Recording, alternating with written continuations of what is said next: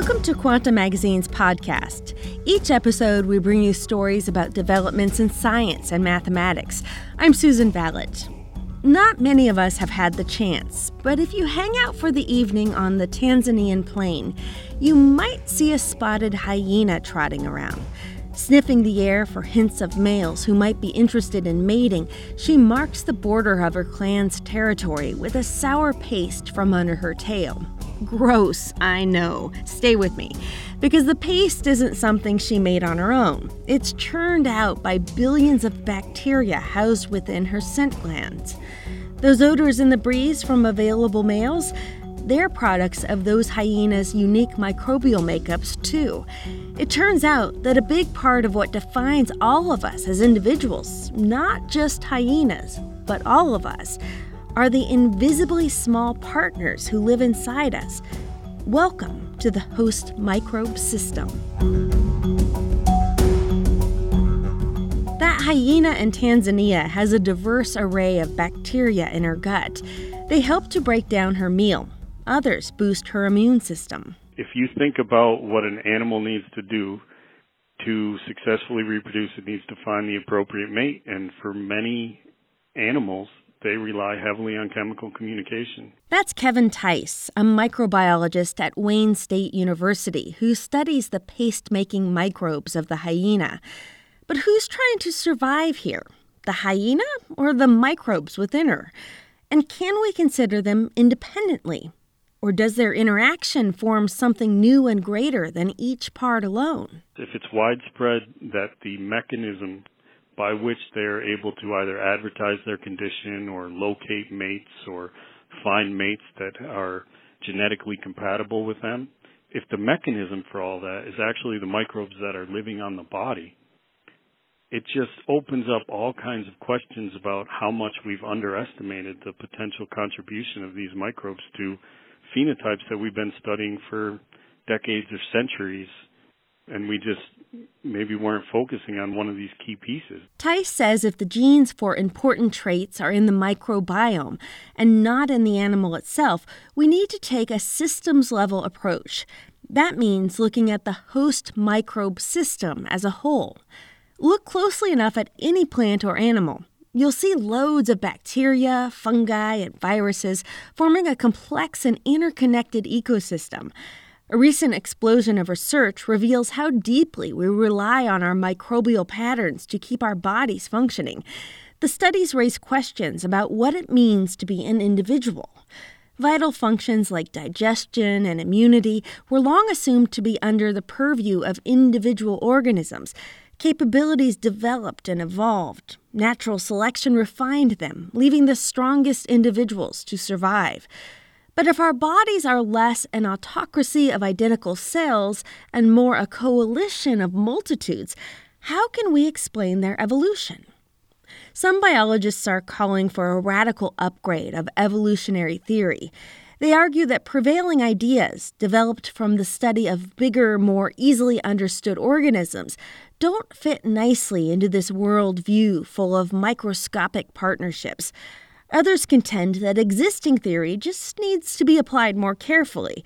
They all agree that the micro and macro worlds are interdependent and that biologists have to explore the frontier of their interconnections. Here's microbiologist Kevin Theis. The main areas of agreement are that there's ubiquitous association between hosts and microbes, that what we see as any individual macrobe is necessarily a product of the interactions between that microbe and its microbiota. Um, that the fitness of the macrobe in particular could be greatly influenced by its association with microbes, and that there could be transgenerational association. The biggest point of, of debate or lack of agreement is well, to what extent is it that the fitness of the macrobe is being influenced by its associations with microbes versus that the fitness of the holobiome as a whole is being influenced. Back in 2012, developmental biologist Scott Gilbert proclaimed in a quarterly review of biology paper that we have never been individuals. The bold statement echoed previous calls to reconceive of complex organisms as new kinds of individuals called holobionts. The term holobiont encompasses a host animal or plant and all of its constituent microbes. All genes within a holobiont belonging to the host or the microbes make up the hologenome. In the journal mSystems, microbiologist Kevin Theis and his colleagues call holobionts and hologenomes incontrovertible realities of nature. Hologenomes contain vastly more genes than the host genome alone. Theis says we have to take a wider look. This is actually a very large network of interactions that's ongoing. And although maybe we can focus on the primary ones, there's thousands of them in the background that are having more modest impact potentially, but overall maybe having dramatic impact. So now how do we capture that moving forward? How do we quantify those interactions? That's the challenge. So we need to consider the hologenome as a possible unit of selection if we want to understand the evolution of the holobiont. Seth Bordenstein is an evolutionary biologist at Vanderbilt University.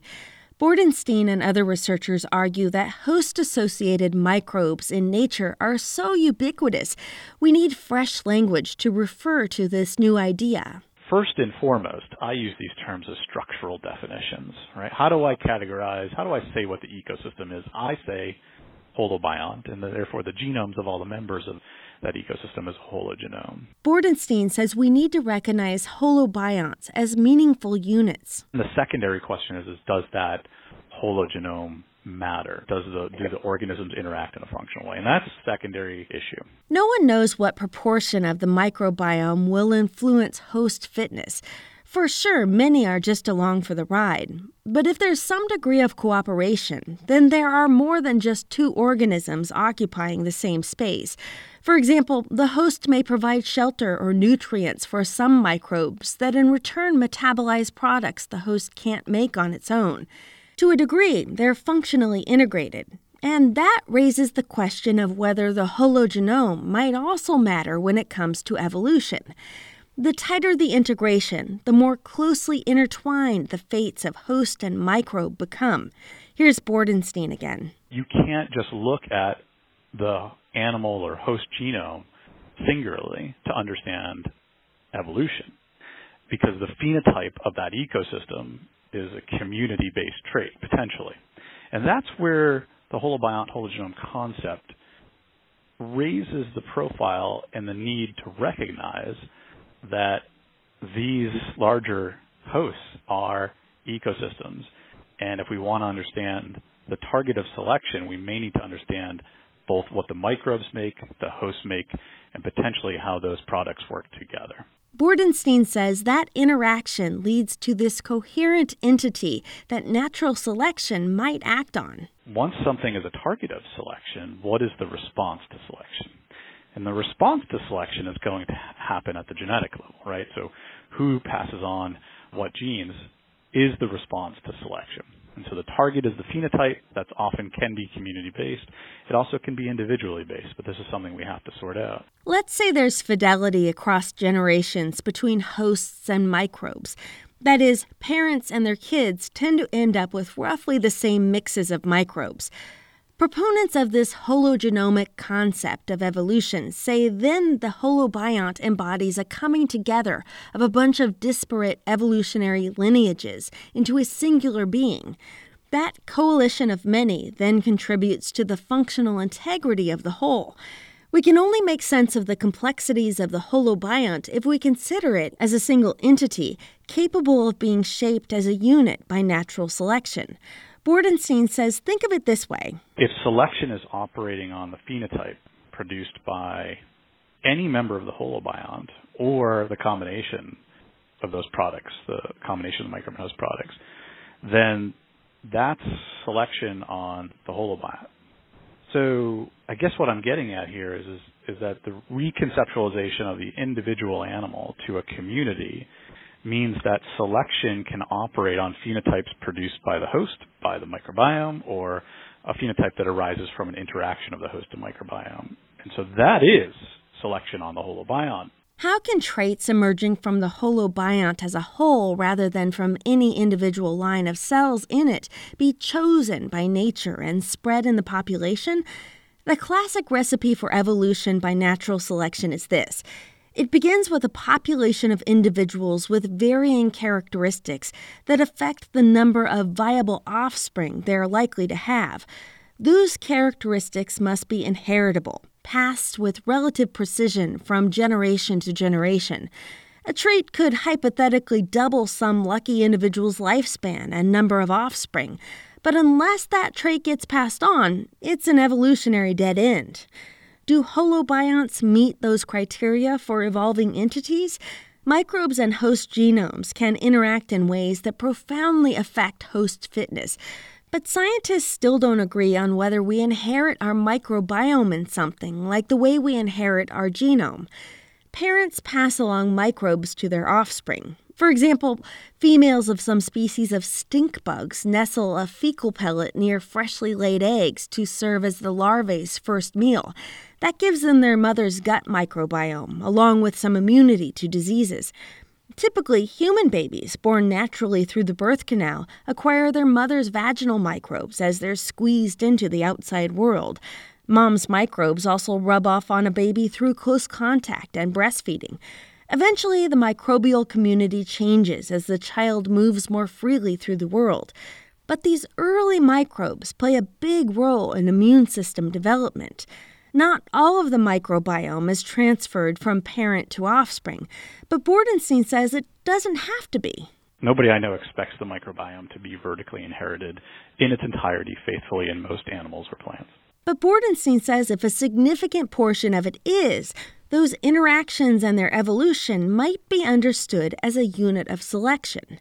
Other researchers think the hologenome concept of evolution stretches the notion of a selectable unit to the point of incoherence. Derek Skillings is a philosopher of biology at the University of Pennsylvania and the City College of New York. I don't want to make the strong claim that vertical transmission is absolutely necessary. It's just the most likely mechanism to produce the sorts of patterns where you're going to get cumulative evolutionary change of the partnership as a whole. Skillings and other critics argue that there just isn't enough evidence of vertical transmission of symbionts to allow for the holobiont to be a coherent evolutionary individual. What really matters is the interaction between particular, not just members of the same species, but particular genomes. And you could get that without vertical transmission. Many of a host's microbes are acquired from the outside environment, not from its parents. Skillings points to the example of a tree. You could imagine, well, if you have a tree and it drops its seeds on the ground, and as it drops those seeds, the bacteria that are on the adult tree, on the parent tree, sort of infect all of the seeds that are right in that area. So you get this what's called spatial autocorrelation. So it's non-random. It's not vertical transmission. So it's possible you could get those sorts of things where you're just getting these tight spaces. So you're more likely to get the same bacteria as mom or dad than you are from other members because of those sorts of non-random distribution patterns. So, even when the environment is shared, there's little reason to assume that a parent's microbes will make it to its offspring. Even if they're the same sorts of microbes, the direct line of vertical transmission is still necessary to form an evolutionary individual. Skillings also says the repeated co occurrence of species in nature doesn't imply that they have shared interests. Consider a host and a parasite locked in perpetual conflict. The host is doing everything it can, and it's evolving to try to fight off the parasite over time, and the parasite is doing everything it can to better exploit the host. And we might expect every generation they're going to come together.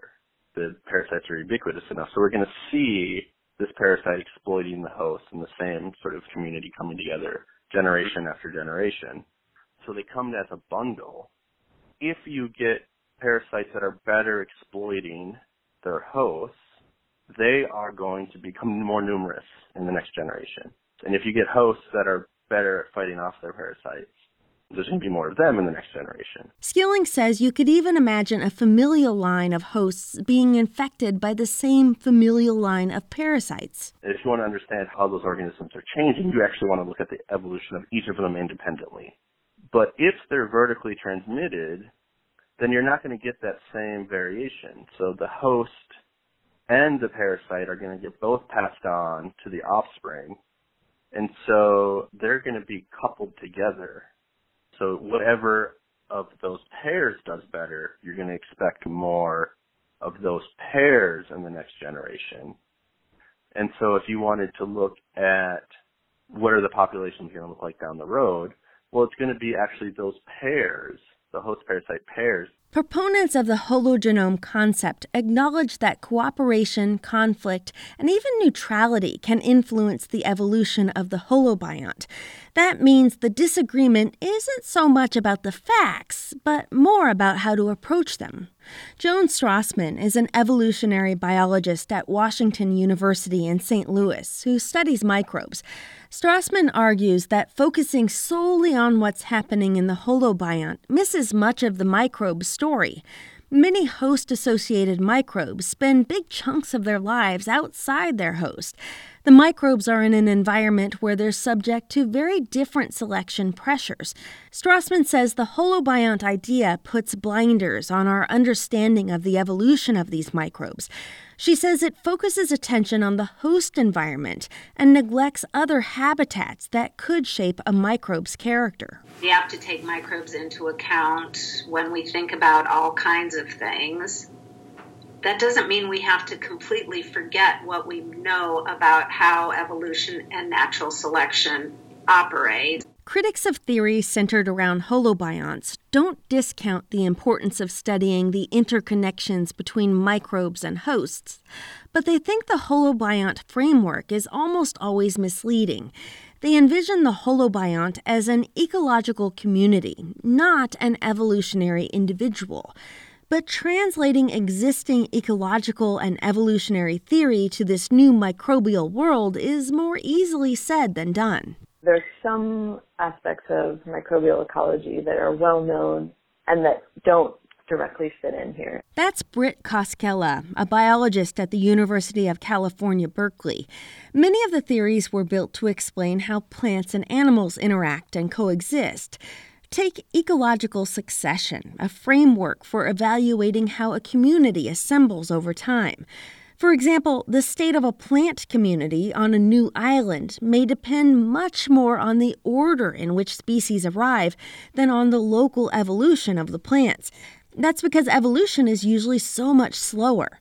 But bacteria evolve much faster than plants and animals, and they can swap genes instantaneously via horizontal gene transfer.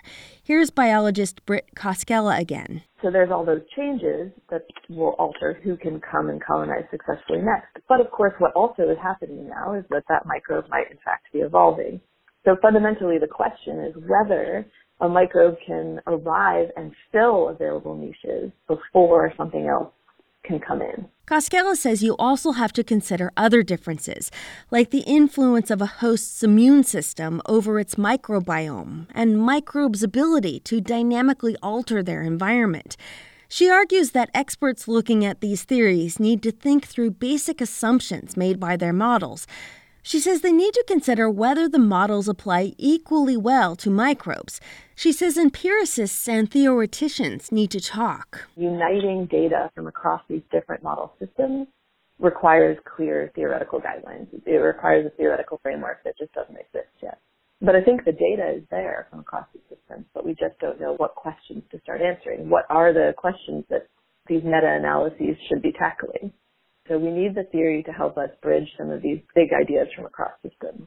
The stakes are that this data is too complex.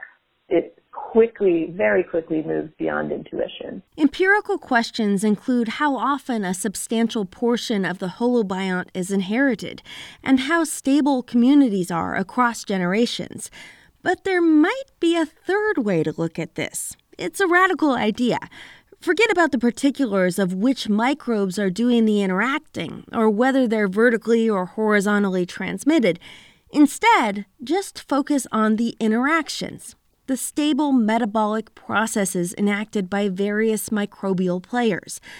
Evolutionary biologist Ford Doolittle and his former colleague Austin Booth of Dalhousie University in Nova Scotia came up with this idea. They called it ITS NTS, which stands for It's the Song, Not the Singer. That name's an inverted title of a Rolling Stones song. Doolittle and Booth argue that it captures what's so compelling about the idea of holobionts the stable networks of interaction patterns among disparate lineages without assigning a special evolutionary identity to them. Instead, the processes themselves form a sort of evolutionary lineage. Doolittle and Booth began from the observation of gut microbiomes. They contain a wide diversity of species and strains across many bacterial taxonomic groups, but the core functions performed by those organisms tend to be very similar across the board. For example, all these networks of different players participate in metabolic cycles. One set of bacteria converts nutrients to metabolites, which get picked up by other bacteria to produce a different metabolite, which gets used by the host. The cycle continues. A bunch of strains in the gut can carry out many of these functional steps, making any given strain potentially redundant. But the cycle itself goes on, no matter which cells enact it. Once these networks exist, they create a niche for other microbes. The cycle becomes a sort of structure for various lineages to grab onto. It's a way for them to make a living. Austin Booth says it dramatically transforms the way we think about what evolution is. He says it turns the traditional way of thinking on its head, with the materialistic basis for lineages taking a back seat. Evolutionary biologist Ford Doolittle compares this to the way songs perpetuate themselves as cultural entities. There are songs which have lasted for a long time, and they've lasted for a long time basically because a lot of people are happy to sing them. Individual singers come and go, but even in cultures where written and recorded music don't exist, the songs survive by recruiting talent in new generations. This is why Doolittle and Booth call their idea it's the song, not the singer. Similarly, once a metabolic network exists, diverse lineages of organisms can evolve to perform some of the interactions and processes that define it. Evolution can support that association because it's advantageous for the individuals or genes within the various lineages to do so. Processes being selected via differential persistence is an unusual idea, but not unprecedented. Cultural evolution of ideas in the form of memes may be controversial, but many think it's at least plausible. And no, we're not talking the memes you see on social media. That meme concept was actually inspired by the biological concept of genes. In this case, the idea, or meme, is the metabolic interaction. It persists based on its ability to recruit microbes to carry it out. It's still not clear how useful this framework might be for studying the holobiont. Researchers still need to iron out significant kinks. The notion that differential persistence is comparable to differential reproduction might seem strange to many evolutionary biologists, and it's still far from clear how to define a metabolic network. But evolutionary biologist Austin Booth says this argument over how evolution fundamentally works is nothing new. He points to early debates about whether evolution proceeded gradually or in fits and starts. Evolutionary biologist Seth Bordenstein says they're just in the beginnings of this field. I think about it in the context of what was genetics doing in its first 10 years? Since the 1920s. You know, what kinds of questions were being asked? What were so basic? You know, what was a gene? Was a question once. And how is a gene inherited? How do genes interact with each other? And so before we put the cart ahead of the horse for thinking about ecoevolution in the holobiont context, I think a lot of it is just asking, you know, who's there? What is the complexity of the holobiont? And then ultimately getting at how does this all work and function together? And so we're going to have a century's worth of work in this area because we're just getting started. In the words of another scientist, there's so much exploring to do. Michelle Yoon helped with this episode. I'm Susan Valot. For more on this story, read Jonathan Lambert's full article, Should Evolution Treat Our Microbes as Part of Us? on our website, quantamagazine.org. Also, did you know that this podcast isn't the only way to listen to Quanta Magazine? Quanta's books, Alice and Bob Meet the Wall of Fire and The Prime Number Conspiracy, are available to listen to now at audible.com.